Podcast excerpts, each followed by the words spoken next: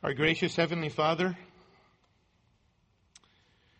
Lord, we pause once again this morning to remember the fact that you love us through your Son, the Lord Jesus Christ, as our brother Tim Townsend just reminded us. That because of Christ we are in union with you and with one another. And what joy and privilege and blessing it is to be together. And pray that this morning your Son would be exalted among us in the preaching, reflection, and application of your word. I pray that Psalm 2 would be a blessing to our hearts as we're reminded of your greatness, especially in times of great crises in our country. And yet we know that if we are in Christ, this is not our best life now. We pray that you would bless this time in Jesus' name. Amen. We'll open your Bibles to Psalm 2. Psalm 2 is our scripture for this morning. I'm so excited about, particular about our passage this morning as we look at this great psalm. And I want to read it for us, Psalm 2. Why are the nations in an uproar and the peoples devising a vain thing? The kings of the earth take their stand and the rulers take counsel together against the Lord and against his anointed saying, let us tear their fetters apart and cast away their cords from us. He who sits in the heavens laughs. The Lord scoffs at them. Then he will speak to them in his anger and terrify them in his fury, saying, But as for me, I have installed my king upon Zion, my holy mountain. I will surely tell of the decree of the Lord. He said to me, You are my son. Today I have begotten you. Ask of me, and I will surely give the nations as your inheritance, and the very ends of the earth as your possession. You shall break them with a rod of iron, you shall shatter them like earthenware. Now, therefore, O kings, show discernment. Take warning, O judges of the earth. Worship the Lord with reverence and rejoice with trembling.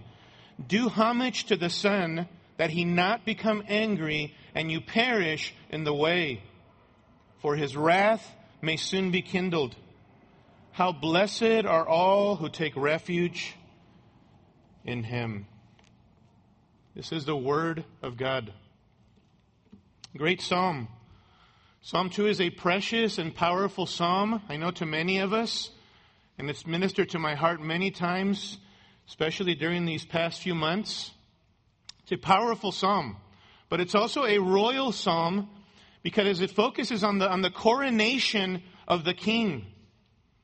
And we quickly realize as we meditate on Psalm 2 that while David, the writer, is a type of king, even in his day and age, he was a king. Ultimately, this is the coronation of the ultimate king of all kings. Because no human king qualifies or matches what is said about this particular king here in Psalm 2.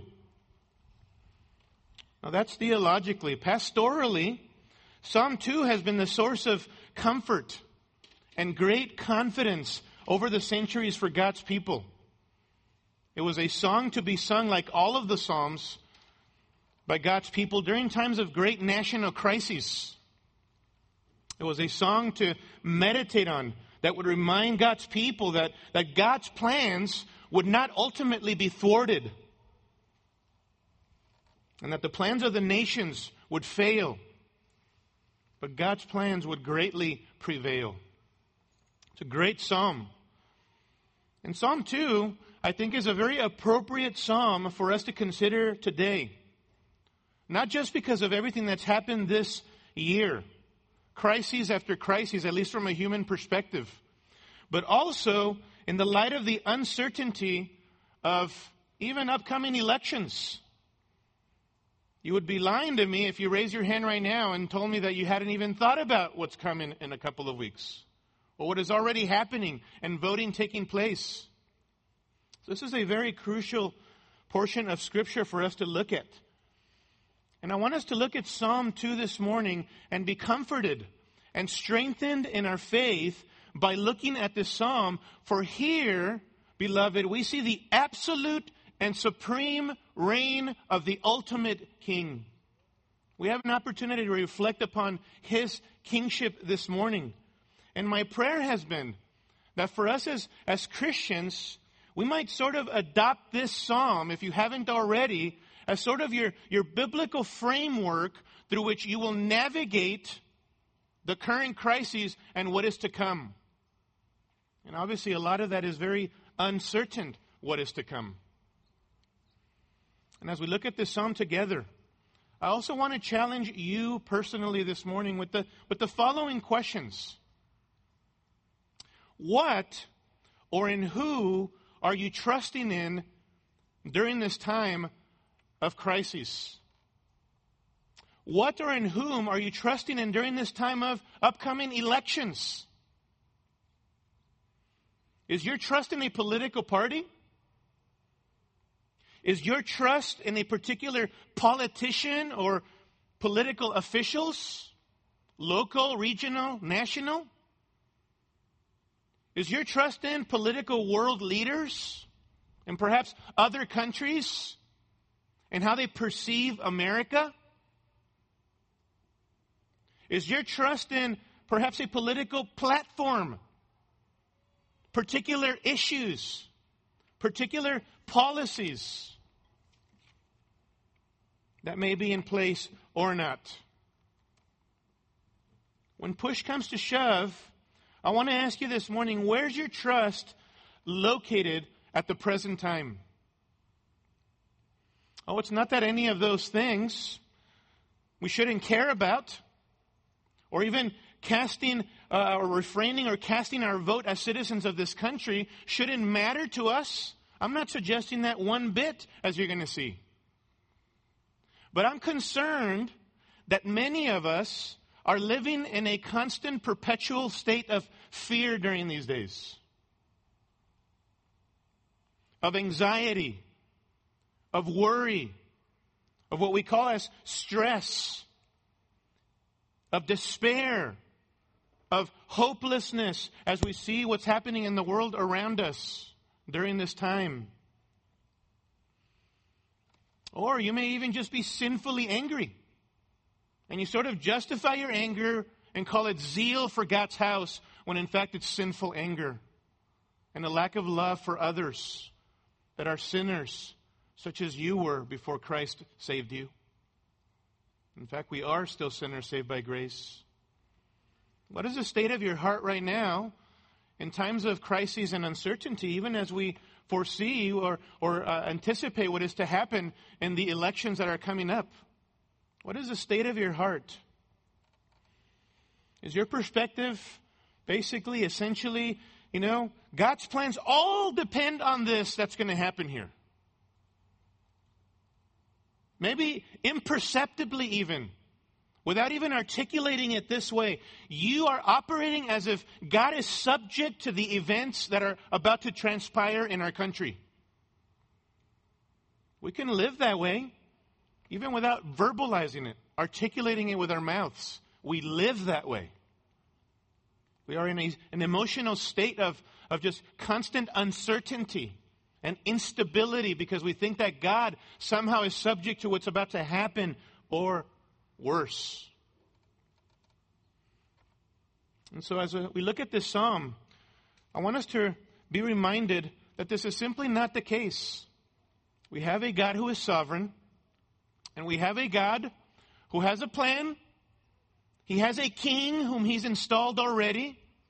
And all we're waiting for is the, the final death blow of the king upon his enemies. And beloved, we need to live in the light of that on mission here in this world, making disciples so that Christ would build his church that he promised the gates of Hades would never overpower, never overcome. Amen? So let's look at this psalm. We're going to see it in four scenes together. We see, first of all, here the world's protest the world's protest. I want you to notice in verses 1 through 3 the world's protest. Right? That word protest already brings images to us this particular year. There have been some peaceful protests of individuals in our country, but for the most part, I mean, it has been corruption galore. Human depravity has been ever before us in the type of so called protests in our country. So we understand protests, but this is the ultimate protest here. I want you to see this. In a somewhat abrupt manner, the, the psalmist begins with a rhetorical question here as he observes the actions of the world around him. And he asks in verse 1, if you notice, why are the nations in an uproar? Why are the nations in an uproar? And the people's devising a vain thing. With this twofold question, the psalmist David is not necessarily asking for information, but the question that he poses here as he observes the actions of the world is meant to express righteous indignation and amazement at the conspiracy that is taking place in the world around us and in his world at the time. There's a conspiracy. And it's highlighted, if you notice, by the, those Hebrew words, uproar and devising, which together, put together, speak to the, to the plotting, the scheming, the conspiring of a rebellious world. They're descriptive words. But it's not just a civilian people. Notice, this rebellion is from the top down. In verse 2, the kings of the earth take their stand and the rulers take counsel together. I mean, these are the leaders of the world who have dug in their heels, who've united themselves to make a definitive stand of rebellion. And who are they in rebellion against? Notice, this sinful protest is against the Lord, against Yahweh, the one true God, and against his anointed. Significance of that word anointed is important for us. It's the word from which we get, or, or we get our word anointed from this word, but also Messiah. Messiah. And the significance of the word anointed is that in the Old Testament, human kings were consecrated or set apart they were anointed for the special service of God and for serving God's people in unique ways. That's the case with David, who is writing this. He was anointed as a human king, but he is a type, ultimately, of the, of the king that is to come, the eternal king that the psalm points to. And so, in the case of this king, it is God himself, notice, who has anointed or set apart this king for himself. This king has been appointed by divine anointing, by divine consecration. This is God's king. This king wasn't voted by human people. This king wasn't elected by human officials or citizens of any particular country. This is God's king. Look at what they're saying about God and his king in verse 3. Let us tear their fetters apart and cast away their cords from us. Here we see the, the shamelessness and the audacity of the world, and it's shown in that they reject God's rule over them and they reject God's appointed king. This is the sinful protest of a rebellious world who points their finger back at God, back at her creator, and says, I don't want you to rule over me. That's what those words express in verse 3. The word fetters there refers to the shackles that were used on the feet of a prisoner. And the word cords there, better translated as yoke, was the yoke that you would put on an oxen that you owned in an agrarian culture. And so the imagery here is very telling. Think about this. The psalmist is saying, as I observe the world, the attitude and the actions of the world, the world, including its rulers view God's rule over them as enslavement, as oppression, as tyrannical. They view God as a tyrant. They don't want his rule over them. And how this speaks to the present state of our world, doesn't it? This so speaks to my heart as I contemplate this psalm many a time about what we see in our country. We're living in a world that is protesting against God and a country that protests against God and his rule. Now, how does the world's rebellion show itself? Well, there are those who explicitly refer to themselves as atheists, even though there is no such a thing except liars who pretend that there's no God. So there are some who pretend to be atheists, others who just flat out deny the existence of God. Who deny the truth of God's existence. Why? Because they want to be autonomous. They want to rule themselves. The world's rebellion is shown in these things. Yet there are others who create their own God with a little g. Not the God of the Bible, revealed in the person and the work of Christ ultimately. They just create their own God who fits their moral values or no moral values at all. Just because somebody tells you in this day and age, I believe in God, don't be like, oh, you're such a Christian. Great. Thank you. I'm glad that we're both believers. Well, how do you define God? Ask them. And by the way, who do you believe Jesus to be? Is he God? Push them on it. Don't just assume that everybody who says, I believe in God, actually believes in the God of the Bible or embraces Christ as Lord and Savior.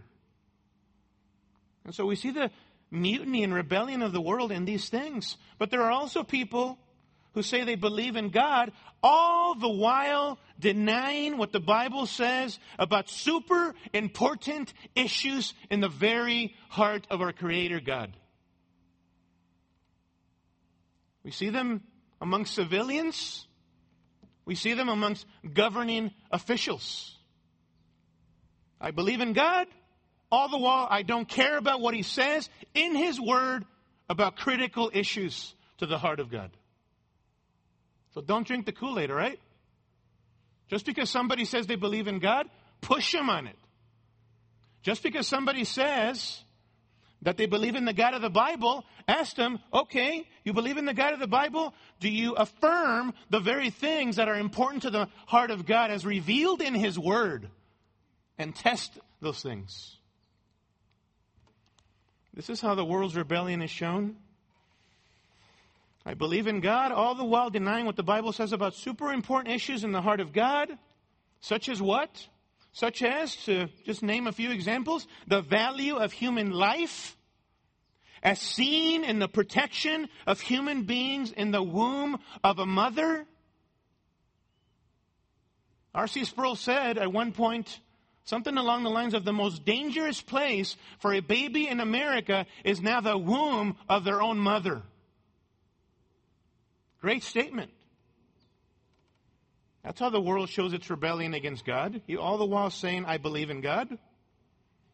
And you know what? Frankly, I am floored that even in Christian circles, one of the common things that I hear these days, even during election time, is you know what? We cannot be just one issue Christians. One issue Christians. Just be about pro life and not care about all the issues. Yes, preach it, granted. But that almost sounds like there are even people who are now drinking the Kool Aid that the issue of being pro life is somehow just like any other issue, and it isn't just like any other issue, beloved. It is not. I ask you, just in 2017, is it just another issue for you that 132,000 babies or more by conservative stats. 132 babies were murdered through abortion. Is that just one other issue? I think not. That is explicit elimination of lives right there. Explicit elimination of lives. Remember also, the value of human life. Some of you who just said amen, I want to ask you this, okay? Do you believe in the value of human life also seen in the rejection of all forms of hatred toward others, seen in the prejudice and partiality of people because of their ethnicity, their social bracket, their background, etc. Do you also believe in the sanctity of human life there? Yes, Christians. All evil is evil, right? That's a sanctity of human life issue as well. believers who are unified in Christ and with one another reject both as a sanctity of human life issue. And we stand for righteousness and for truth in both of those issues. Amen? Preach it, Pastor Kempis, or not? Beloved, I'm preaching to my own heart first and foremost. We cannot pick and choose what lives are precious to us and what lives aren't. Okay? All humans are made are image bearers made in the image of God. And so we must reject both of these because we want to foster and promote the righteousness of God on earth. That his will would be done on earth as it is in heaven, right? Both of these are fostering righteousness and justice. The justice of God. How, what other issues? It's shown in people, in our society, this rebellion in rejecting God's beautiful design of maleness and femaleness as the only two genders that God created. And nobody gets an opportunity to choose their gender. God gives it to you. It is a manifestation and a fruit of your human depravity when you reject the maleness that God has given you. Femaleness, if you are a woman. It is rebellion against God.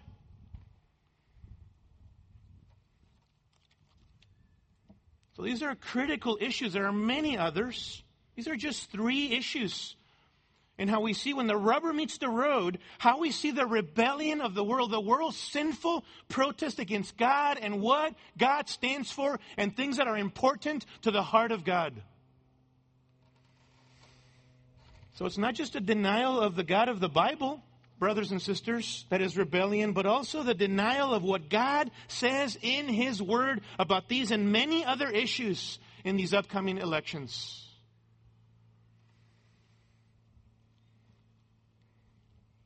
And while you and I should certainly be filled with righteous indignation, not sinful anger, but righteous indignation over the sin and the wickedness in our country, you and I have to understand that ultimately the world is committing mutiny and is rebellious against who?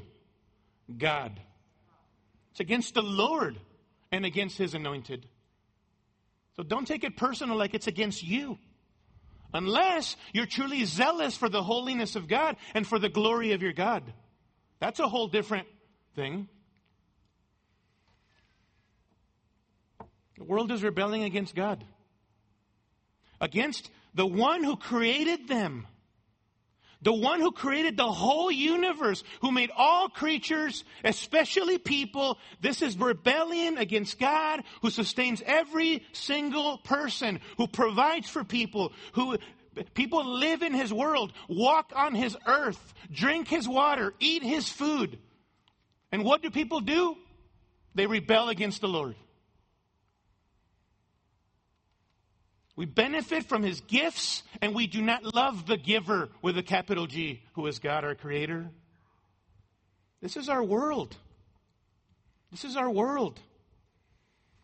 Doesn't acknowledge God, doesn't give thanks to God, doesn't submit to God, doesn't love God, doesn't give God glory. We want to worship self. We want self on the throne, not this God. This is happening before our very eyes.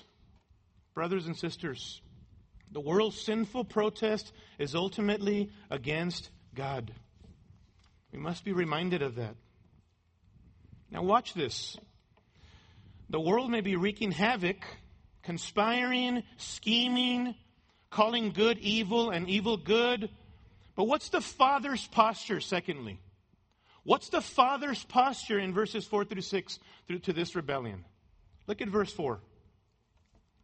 He who sits in the heavens laughs. The Lord scoffs at them. This is good stuff, isn't it? As the world does its sinful thing, God is not running around, pacing back and forth, anxious and stressed and worried. Oh no, I'm really scared. I've lost control. My plan didn't work. It failed. Woe is me, says God. Is that what he's doing? And according to verse 4 and many other passages, pity the fool who thinks that or who lives that way. That the Christian God of the Bible is some wimpy punk figure that we call God. He is mighty and sovereign, and we see this in this text. Look at what he's doing. He's sitting on his throne where? In the heavens. In the heavens. Please note that in contrast to the, to the limited power of the rulers of the world back in verse 2, whose domain is over the earth, God's rule, in contrast to that little throne of earth, is the heavenly throne. He sits in the heavens. And the heavens there are not just pointing to a location, but to the highest place of authority. A, a, place where the world and its rulers don't have any dominion or jurisdiction over. Where the world has no say. They cannot touch this in heaven. That's where God rules and reigns. In the heavens. Listen to Isaiah 66 and verse 1. God says, Heaven is my throne and the earth is my footstool. The earth is the place where I rest my feet. Doesn't sound like a wimpy God to me, does it? Psalm 115 and verse 2 Why should the nations say, Where is their God? The psalmist responds, Our God is in the heavens, and he does whatever he pleases. Psalm 103, verse 19 The Lord has established his throne in the heavens, and his sovereignty rules over all. The fact that he sits on heaven's throne gives him supreme power and jurisdiction over the whole universe, including his creatures. That's the portrait of a great God, of a big God theology. He's great, greater than the rulers of the world. There is no higher throne, brothers and sisters, in the heavenly throne. And this is why, as God sees the striving of the world against him, verse, us, verse 4 tells us that he laughs, that he scoffs at these rebels who point their finger back at him explicitly or implicitly by what they don't affirm about him or that is important to him.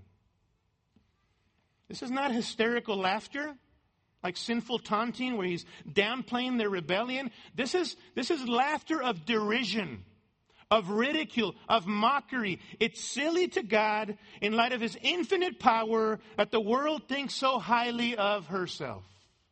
That's what this is. The world isn't that great. Someone has written, R.C. Sproul, in fact, when God laughs, it's not funny. God is not laughing with you, He is laughing at you. There is a severe aspect, he writes, to the smile of God upon rebels. Wow. You see, people who are rebels in our world think they're mocking God, but actually, God is mocking them. People think they have the upper hand on God, but actually, God has the upper hand on them. People think they have their own plans and their own purposes, even political um, uh, leaders, but God's purposes will not be thwarted. He rules from heaven above. And no matter what political party goes into power in a couple of weeks, God's plans and purposes, brothers and sisters, will stand and not be thwarted. He reigns from heaven above. You see, God is storing up judgment for those who continue to rebel and not seek to be made right. That's where we're at right now. He's patient, working through his church on earth, believers who are on mission to proclaim hope in the Lord, the person and the work of Jesus, who can save you from your sins. He's working through his people to call a people for himself, our great God is. He's being patient but he's a consuming fire.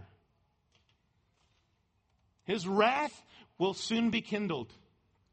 There is judgment coming upon those who continue to reject God's rule. And notice verse 5 speaks of this judgment. Then he will speak to them in his anger and terrify them in his fury. Here God speaks.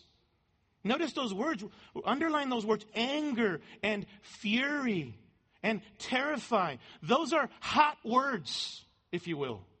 Anger, fury have to do with heat, with the red hot reality of God's indignation, righteous indignation of his just anger and wrath against the world's rebellion and against God's reign. Who are against God's reign. Strong words. Anger, fury, his wrath. What is God's wrath? You ever ask yourself that? What is God's wrath and how is it different than human anger and human wrath? Well, so oftentimes for us, anger and, and when we get upset or frustrated at, at others, when push comes to shove, with very few exceptions, we get sinfully angry, don't we? It's because of something somebody didn't do for us or a wrong that somebody did against us. Thus we get angry, and oftentimes that is not righteous anger, that is sinful anger. But God's wrath is completely the opposite. What is God's wrath? It's his natural and necessary response to sin flowing from his utter purity and perfect holiness. Because God is holy, he must punish all sin. Otherwise, he's not perfect and he's not holy. For God not to deal with all and every single sin is to deny himself and who he is. He would cease to be holy, which is impossible. So far from indifference, notice in verse 5 and 6, far from indifference toward the rebellion of the world, God expresses his righteous indignation against it. He cannot and doesn't sweep sin under the rug. He cannot do it. To do it would be to deny his holy character. And so God's posture toward the rebellion of the world is one of resolve, one of peaceful tranquility, right? Because he's absolutely sovereign over his universe. He's not worried or concerned. You see, as human beings, we have a high view of ourselves. The problem is not that we don't love ourselves enough or that we don't have enough of a high view of ourselves. It's that we have too high of a, a view of ourselves. And if as Christians in Christ we could struggle with that, Imagine people who are outside of Christ. People think too highly of themselves and don't have the right and accurate picture of a big God, the God of the Bible. That's the problem. Everything else flows from that. A wrong view of God and an inaccurate view of God. But oh, God is great and bigger than our than we think, right? Listen to Isaiah chapter 40 and verse 15 which really puts me in my place. Behold, the nations are like a drop from a bucket and are regarded as a speck of dust on the scales. Behold, he lifts up the islands like fine dust. Even Lebanon is not enough to burn, nor its beasts enough for a burnt offering. All the nations are as nothing before God. They are regarded by God as less than nothing and meaningless. Boy, that puts things into perspective, doesn't it? The whole earth is like a speck of dust. Go to the beach sometime this week and pick up a speck of dust. That passage says that's what the world is like in comparison to the greatness of who God is. Like a drop in a bucket is what we are in comparison to the greatness of who He is. And notice verse 6. What's the greatest act of judgment against the world? Verse 6. But as for me, God says, I have installed my king upon Zion, my holy mountain. How will God deal with his enemies and end all rebellion against him? He has done so already by appointing his own king, and his name is Jesus. Jesus is the king. Please note, Who has appointed him? God has done it. You know, as U.S. citizens, we have been and will be casting our votes in order to elect officials. No one elects this king. No one on the human level votes for this king. This is God's appointed king. God has put Jesus on the throne in the place of supreme prominence. Jesus is Lord. And one day, Philippians chapter 2 verse 10 says that every knee will bow and every tongue will confess that Jesus Christ is who? Lord to the glory of God the Father. Jesus is Lord. Jesus is God's King. And why is he Lord and King? It's because he came to die and pay for sins but death could not hold him down. On the third day, he rose from the dead, conquering sin and death. No human being, no ruler, no king can do that. No governor, no president can do that. Only Jesus can do that. Therefore, he's the unrivaled Lord, king over everything. This is God's king. He is the one that we worship. This is why Peter says in Acts 2:36, Therefore, let all the house of Israel know for certain that God has made him both Lord and Christ, this Jesus whom you crucified. Peter says to the rebellious crowds, You guys need to get your act together. This Jesus that you crucified, that you put on the cross, he's risen from the dead, and God, the God of the universe, has set him forward as the unrivaled Lord and King of the universe. Worship him, bow to him.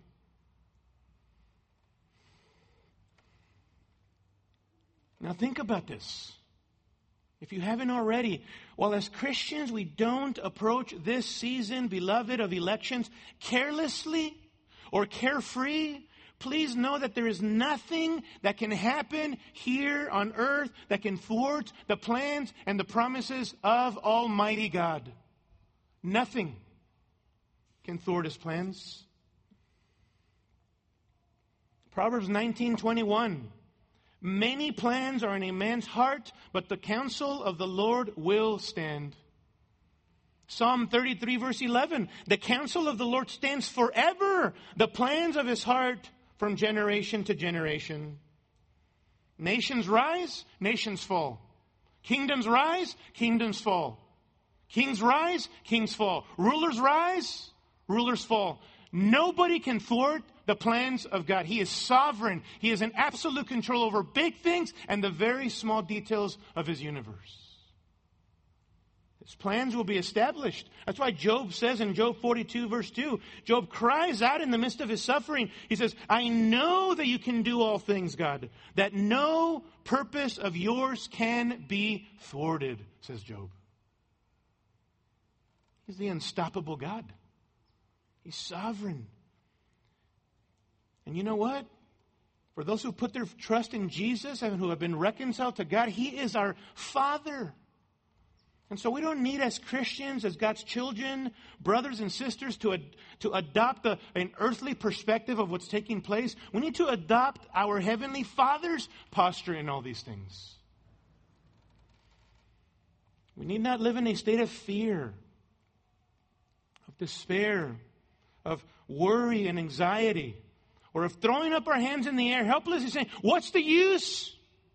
There's nothing God can do about this. You have a little God problem if that's your perspective, if that's the way that you're living. Hear me. Parties, politicians, and yes, even political platforms are not the basis or the source of our safety or security. They never have been and they never will be. Ever. Our peaceful tranquility is based upon the great reality that we have a God whose plans cannot be undone, modified, or changed, no matter who's in office at whatever level of government. Nothing will thwart God's plans or purposes. Does this mean that we don't vote? That we don't get involved in a wise and responsible manner. That we don't vote in a way that brings glory to God, taking into account His glory and the good of others? Of course not. Of course not. We're called to make a stand for righteousness. We're called to promote righteousness on earth as citizens of a heavenly kingdom, yes, who are salt and light in the midst of a crooked and perverse generation. So, not putting our trust in the systems of our world doesn't mean that we live passively, disengaged from what's happening in our country, but it does mean that we keep the big picture in mind, brothers and sisters, that as Christians, we are pilgrims and sojourners passing through this world. I don't know about you, but that gives me great hope. That gives me great comfort, great encouragement, so that I don't despair because it is hard and it is challenging to see everything taking place in our country, especially this year. Let me remind you that you are a sojourner and a pilgrim in this world if you're in Christ. One day, your U.S. citizenship will expire. What? God will call you out of this world in His timing, and your U.S. citizenship will expire. Your visa for living on earth will soon expire when God calls you to Himself. But the one thing that the Christian can hold on to that is incorruptible and undefiled and will not fade away is the hope that we have in Christ as citizens of a heavenly kingdom. Amen? What comfort, what hope that should bring to us. So let's adopt our Father's posture in all that we see one of zeal for His glory and of peaceful tranquility because we know that He's in control, no matter what takes place. So God has established a plan from long ago to appoint His king. Now, what's this king like? What's this king like? We've seen the world's protest, the Father's posture. Let's look at the king's person in verses 7 through 9. Who is this king? Answer He's God's son. This is evident in verse 7 where the king speaks. I will surely tell of the decree of the Lord. He, the Lord, said to me, You are my son. Today I have begotten you. Notice that here the son quotes the father who identifies his appointed king as my son, my son. Who is this king furthermore? He is God's son. He is the inheritor of everything. Look at verse 8. God says to his son, the king, Ask of me, and I will surely give the nations as your inheritance, and the very ends of the earth as your possession. I love this. Son, those people, those nations who are rebelling against us, who are committing mutiny against our rulership, they're all yours. I'm giving them to you. You will inherit all of this. Again, why does Christ have this place or position of supreme prominence? Because he came and he is the Lamb of God who came and died on the cross to pay for sins and rose from the dead on the third day, conquering sin and death. Because Christ is Redeemer, he paved the way for being ruler, the exalted ruler and king above all. Notice verse 9. Who is this king? Furthermore, he's the final judge. Look at verse 9. God says to his son, You shall break them with a rod of iron, you shall shatter them like earthenware. Who is he going to break? Well, from the context, the rebel nations, the rebel people, the rebel rulers who don't submit to his lordship. I mean, this is terrifying imagery, isn't it? Terrifying imagery. One of judgment. Both of these actions speak of how the king will defeat his enemies definitively, thoroughly, and beyond remedy. As the king, he will break them with a rod of iron. He will take his scepter as king and smash his enemies.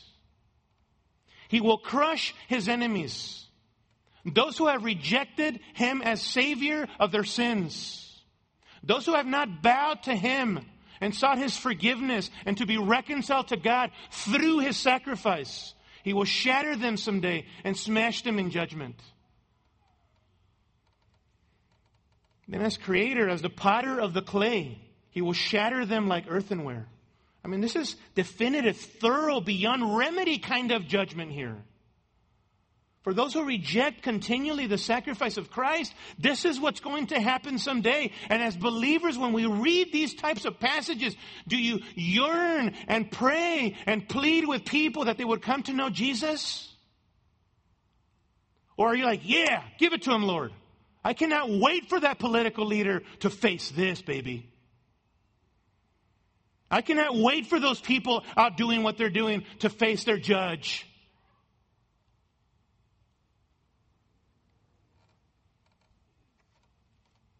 We should have compassion. It should all the more encourage us and motivate us as we read passages like these of the judgment of God to want to bring the gospel, the good news of Jesus to bear upon people's lives.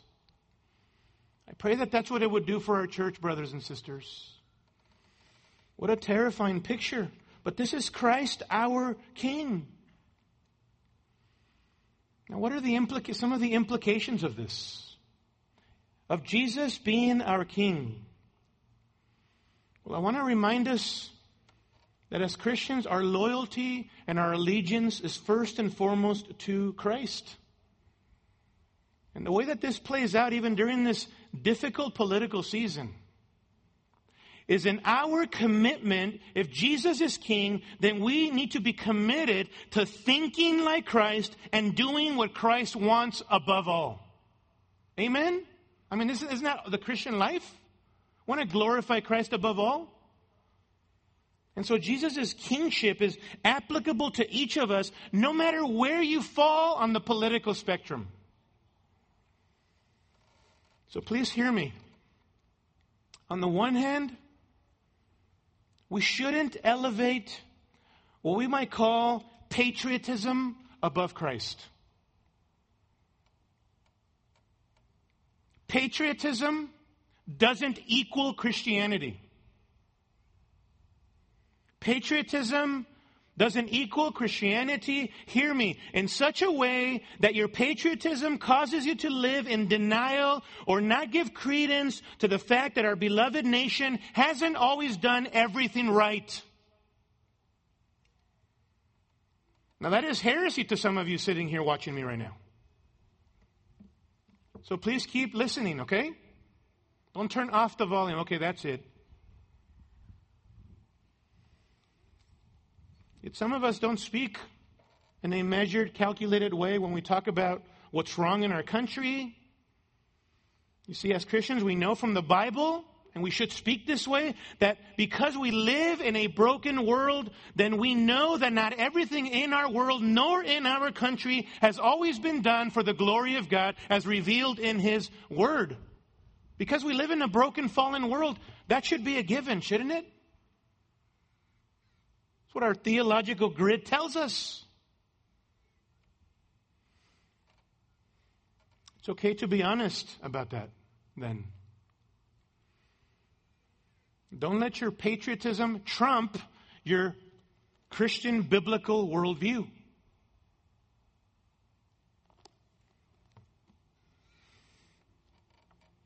And so, as Christians, we shouldn't downplay or dismiss the wrongs done in our country because, hey, we're patriots.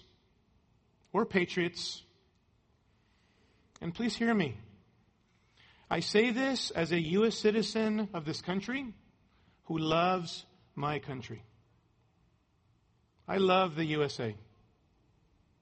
I still remember the day when God, in His wonderful providence and goodness, allowed me to be a citizen of this country, having come from Mexico some 37 years ago.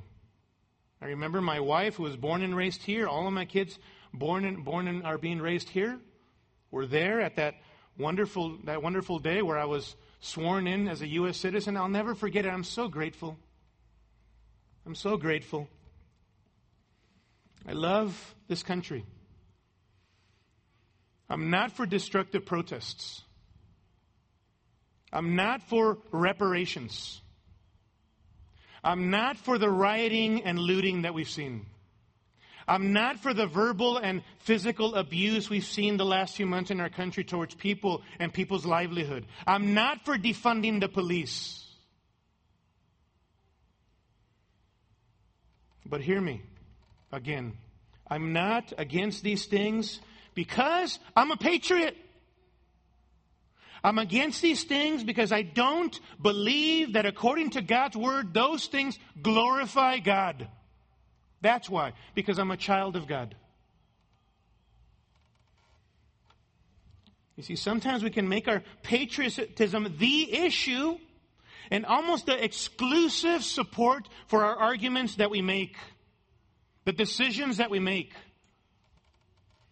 But if you're a Christian, your argument should not be based solely on your rights and your freedoms or even because of the Constitution. It's not in my rights I trust, it's in God I trust through His Word.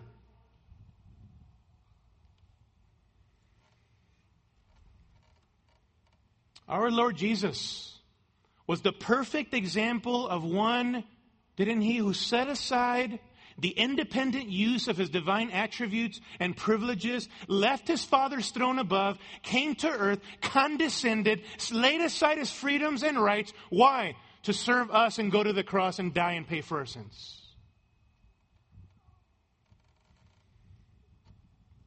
Now, some of you may ask, so do these not matter? Rights, freedoms. Yes, even the Constitution, to which I answer, to a certain extent they do as believers. Love for country, our freedom and rights as citizens, our Constitution as U.S. citizens are not all irrelevant or non factors to consider as we navigate these waters for the believer. But, beloved, what I'm saying is this don't worship your patriotism by elevating it above Christ and His Word to the point where you're not willing to call all evil as evil on all parts of the political spectrum. Regardless of your political leanings, make sure to filter all issues through the grid of Scripture, the gospel, the kingship of Christ, not first and foremost country. For there is ultimately no Christian political party. No Christian political party. Now, this cuts both ways. This cuts both ways. If Christ is king and we are to be loyal to him according to his word, then make sure, Christian, that you don't chuck all morality out the window because of your allegiance to a political party or political platform. It cuts both ways, doesn't it? For example, again, I hear so many, even Christians, passively, almost implying by the way that they live, that issues like the sanctity of human life, God's design for marriage and family, God's creation of male and female are really just uh, three other issues. And they're not.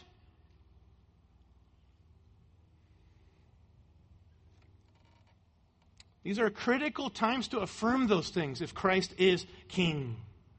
We are to pray and to seek God's kingdom on earth as it is in heaven, and that would include protecting human life, God's design of marriage and family as He intended it to be, so that the family infrastructure isn't spiraling downward in our country and families are falling apart all over the place. Because we define family differently, because we define marriage differently. This is a time, brothers and sisters, to affirm these things from the Word of God. We are to stand for and promote righteousness as salt and light in this world. And so let me say this. These are policies and agendas right now. There are policies and agendas right now that, whether we're honest enough to admit it or not, almost exclusively are identified with the downplaying or outright dismissal of one or other of these great priorities in Scripture. Sanctity of human life, God's design of marriage and family God's creation of male and female. There are platforms, agendas, political agendas, directly and explicitly countering those things. These are unique times where we're called to discern the signs of the times, aren't we? And so I wonder how many of us are actually seeing that, that there's spiritual warfare at work. And certain platforms are no longer pretending to support those things. They're explicitly saying that they are against those things that are revealed clearly in the Word of God. These are unique times where ideologies and agendas run explicitly counter to God and His Word and what we as Christians are to be all about and champion. And so what I'm saying is this, in the light of our loyalty to Christ and His Word supremely, make sure that regardless of your political leanings, you run all things through the grid of Christ and His precious Word, the Bible, the revealed Word of God. That's what I'm saying.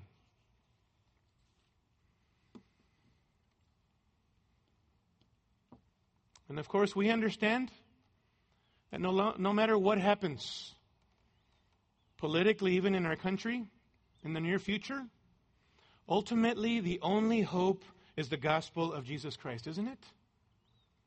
The only hope is the gospel, so we need to remain focused on the gospel. And I want you to notice that this is where the psalmist, in essence, ends in verses 10 through 12. Notice fourth, the evangelist's persuasion. The evangelist's persuasion.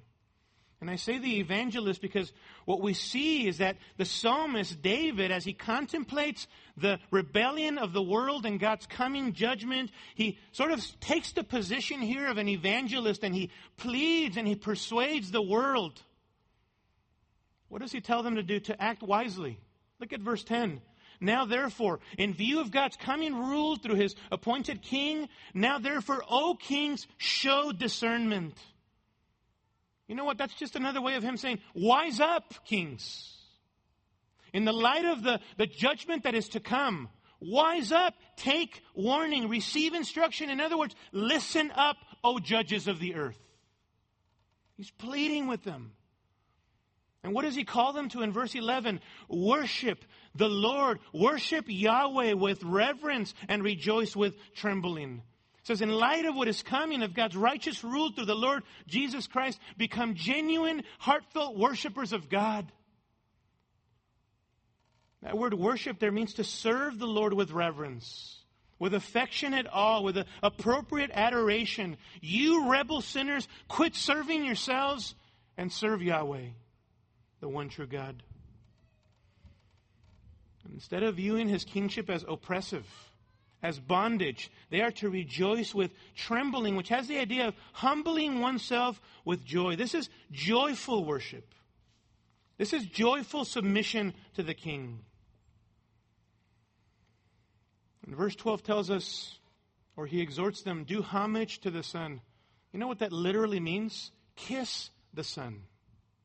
Kiss the Son. They are to worship God's appointed king so in ancient times, those conquered would kiss the hand or the feet of the victorious king or conquerors as a gesture of submission, of loyalty, and of allegiance. The psalmist is saying, you rebels, bow in affection and adoration and loyalty to King Jesus.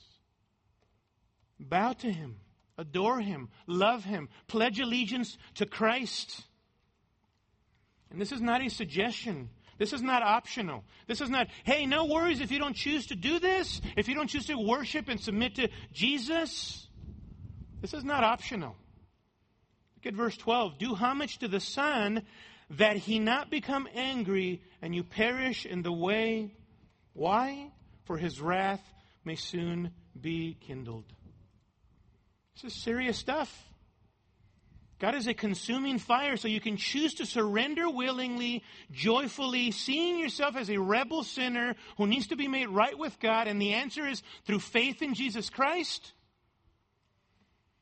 Or you will one day in the future submit to force, by force. God will break the knees of those who have rejected his Son as Savior of their sins, and he will submit them to his own Lordship. Worship the eternal Son of God, King Jesus. This is a message for those of you who do not know the Lord Jesus Christ this morning. Or maybe you're listening online or whatever, and you don't know Christ as Lord and Savior.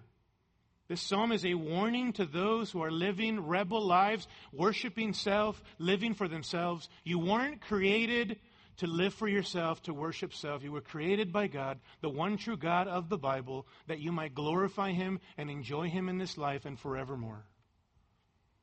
You can carry out that purpose through faith in Jesus Christ today.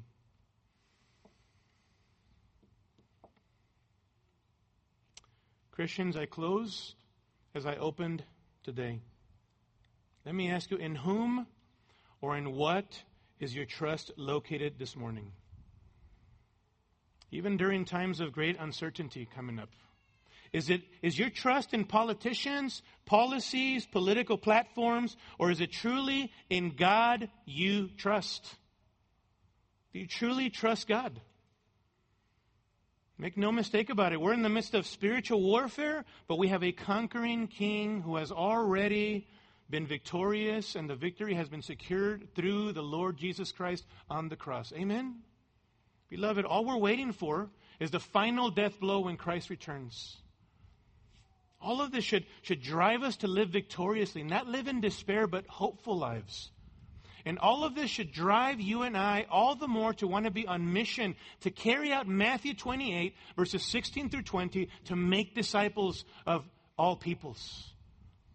I pray that as we contemplate this psalm, even this week, this is what it would drive you to. To want all the more to see added lives to the kingdom of Christ. A kingdom that is going to be beyond this present world. Amen? Let me pray for us as the worship team comes up.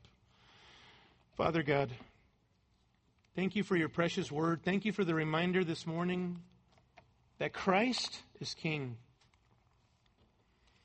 And Lord, as we see so many difficulties in our country right now, and even we face uncertain times of crises coming up, Lord, we don't mock at the future.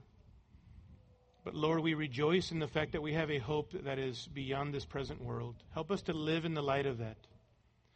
And help us to have compassion for a lost world, Lord. Help us to have compassion for our city of Burbank, of LA, our state of California, our country, our world. Help us to be mission focused Christians. Help us to speak the truth in love concerning the only hope who is the Lord Jesus Christ. Even now, as we sing, Lord, may these be words that we just, just don't go through the motions, but that we would truly mean them from the heart, we pray. In Jesus' name. Amen. Scripture quotations taken from the New American Standard Bible. Copyright by the Lockman Foundation.